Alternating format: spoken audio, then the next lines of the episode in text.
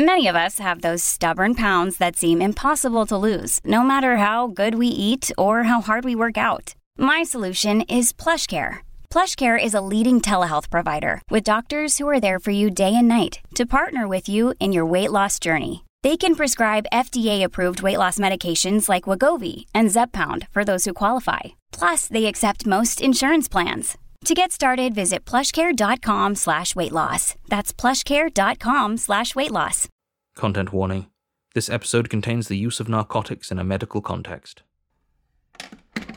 Dr. Seward's Diary, 7 September. The first thing Van Helsing said to me when we met at Liverpool Street was, Have you said anything to our young friend, the lover of her? No, I said. I waited till I had seen you, as I said in my telegram. I wrote him a letter simply telling him that you were coming, as Miss Westenra was not so well, and that I should let him know if need be. Right, my friend, he said. Quite right. Better he not know as yet. Perhaps he shall never know. I pray so. But if it be needed, then he shall know all. And, my good friend John, let me caution you. You deal with the madmen.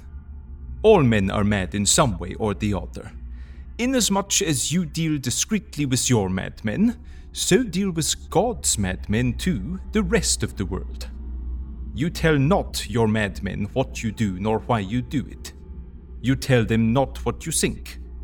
So you shall keep knowledge in its place where it may rest, where it may gather its kind around it and breed. You and I shall keep as yet what we know here and here. He touched me on the heart and on the forehead, and then touched himself the same way. I have for myself thoughts at the present.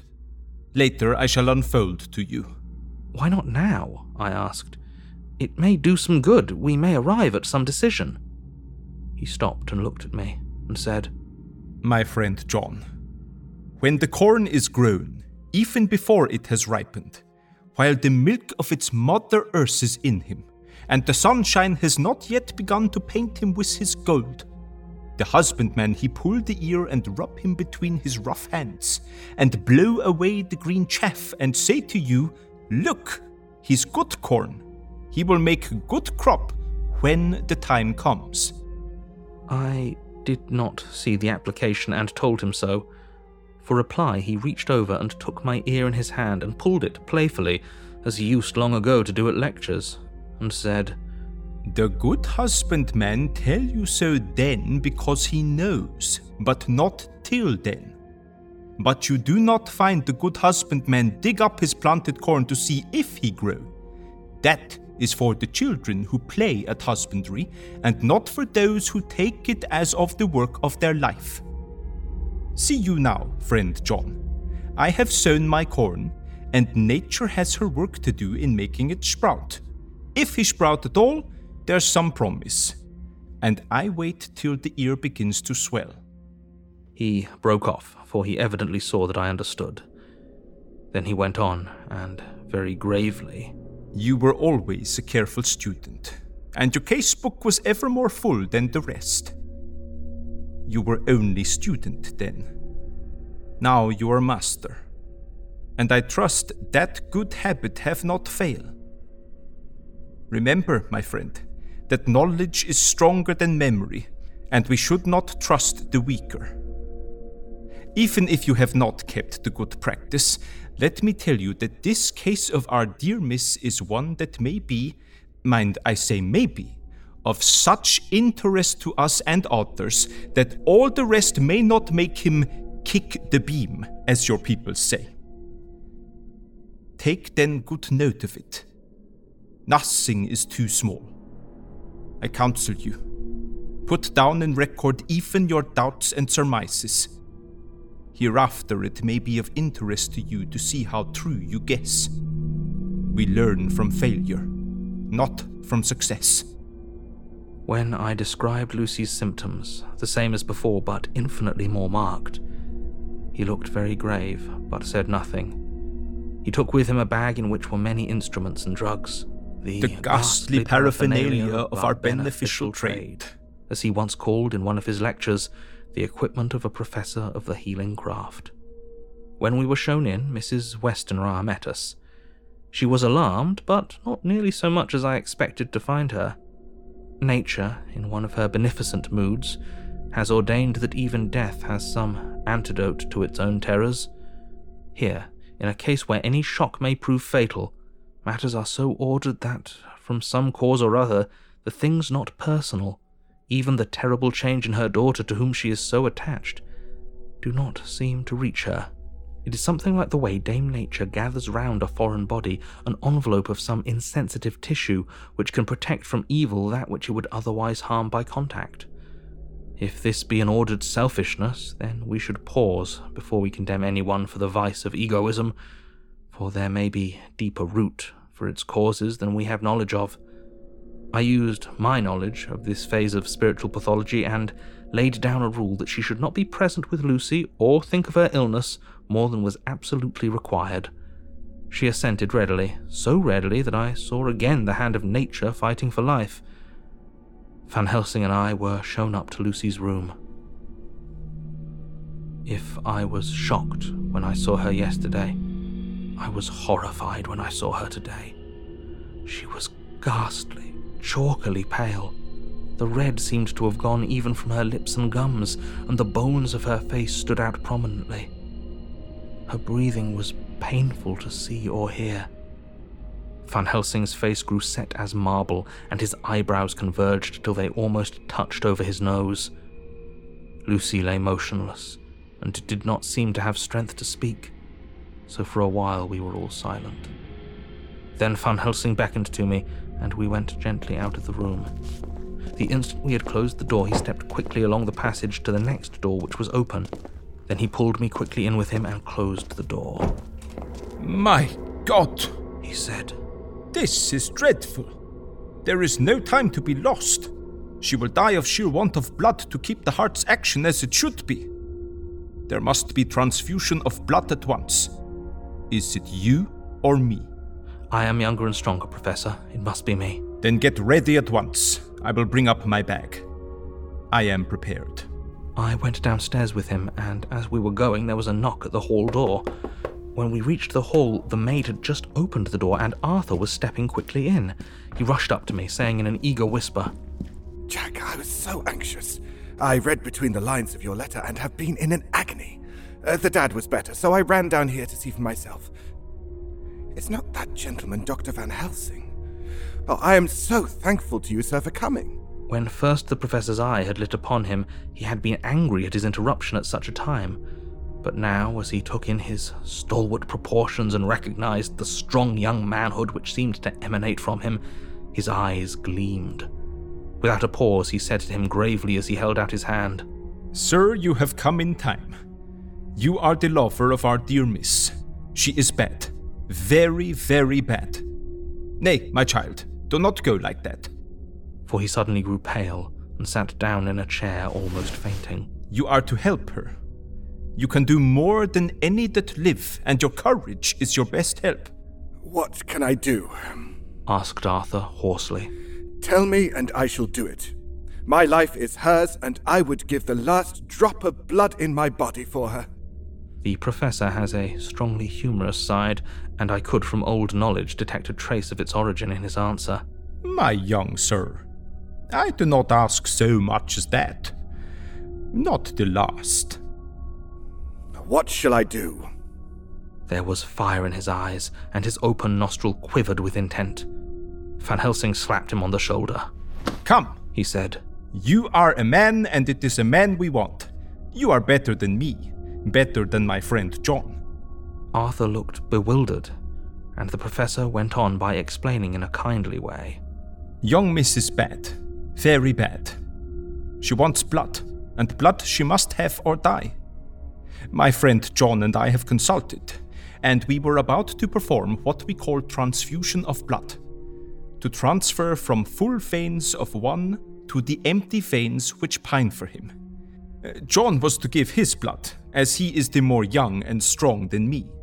Here Arthur took my hand and wrung it hard in silence. But now you are here. and are more good than us, old or young, who toil much in the world of thought.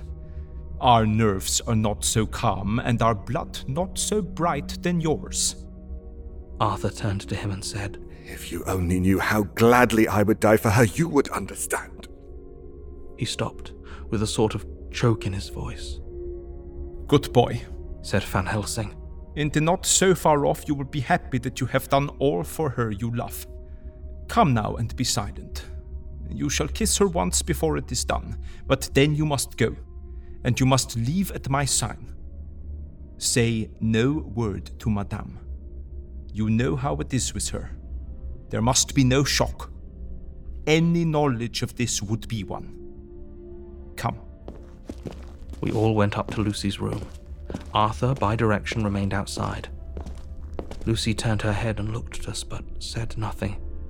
She was not asleep, but she was simply too weak to make the effort. Her eyes spoke to us, that was all. Van Helsing took some things from his bag and laid them on a little table out of sight. Then he mixed a narcotic and, coming over to the bed, said cheerily, Now, little miss, here is your medicine. Drink it off like a good child. See, I lift you so that to swallow is easy.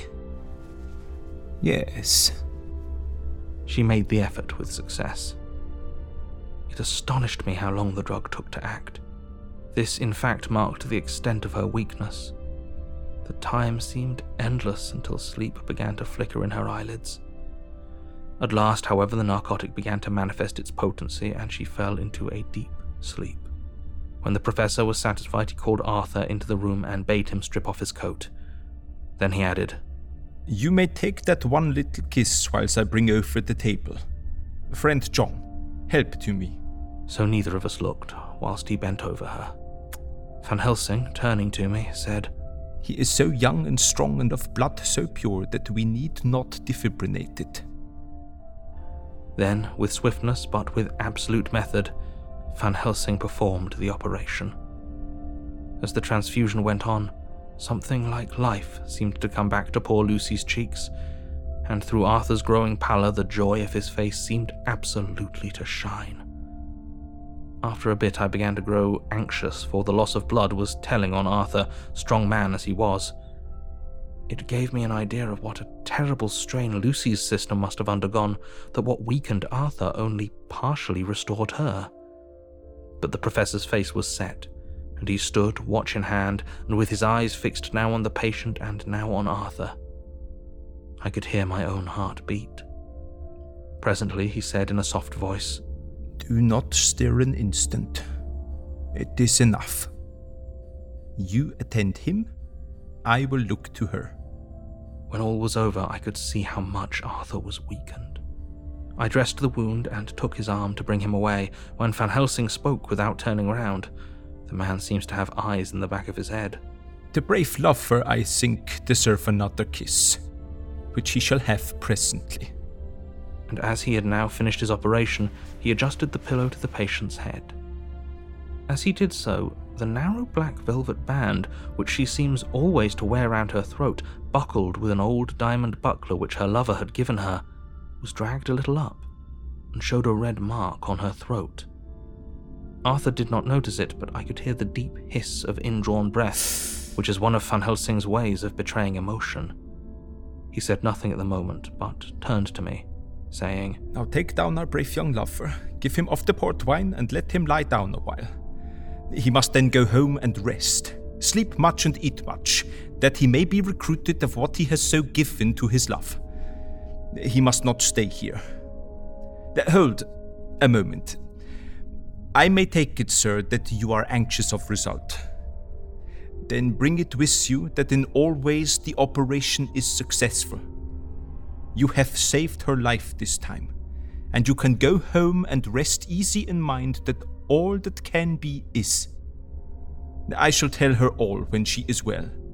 She shall love you none the less for what you have done. Goodbye. When Arthur had gone, I went back to the room. Lucy was sleeping gently, but her breathing was stronger. I could see the counterpane move as her breast heaved. By the bedside sat Van Helsing, looking at her intently. The velvet band again covered the red mark. I asked the professor in a whisper, What do you make of that mark on her throat? What do you make of it? I have not examined it yet, I answered, and then and there proceeded to loose the band. Just over the external jugular vein there were two punctures. Not large, but not wholesome looking. There was no sign of disease, but the edges were white and worn looking, as if by some trituration. It at once occurred to me that this wound, or whatever it was, might be the means of that manifest loss of blood. But I abandoned the idea as soon as formed, for such a thing could not be. The whole bed would have been drenched to a scarlet with the blood which the girl must have lost to leave such a pallor as she had before the transfusion. Well, said Van Helsing. Well, said I, I can make nothing of it. The professor stood up. I must go back to Amsterdam tonight, he said. There are books and things there which I want. You must remain here all the night, and you must not let your sight pass from her.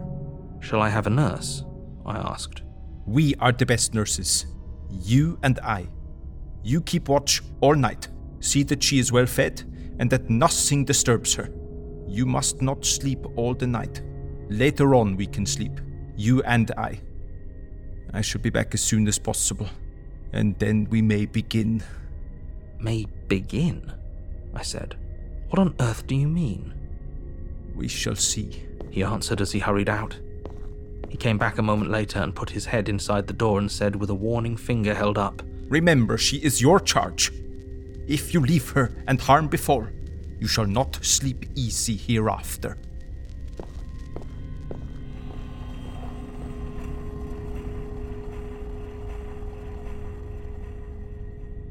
This episode featured Jonathan Sims as Jack Seward, Alan Burgon as Van Helsing, and David Ault as Arthur Holmwood. Directed by Hannah Wright, dialogue editing by Stephen Indrisano, sound design by Tal Minear, featuring music by Travis Reaves. Produced by Ella Watts and Pacific S. Obadiah, with executive producers Stephen Indrisano, Tal Minear, and Hannah Wright. A Bloody FM production.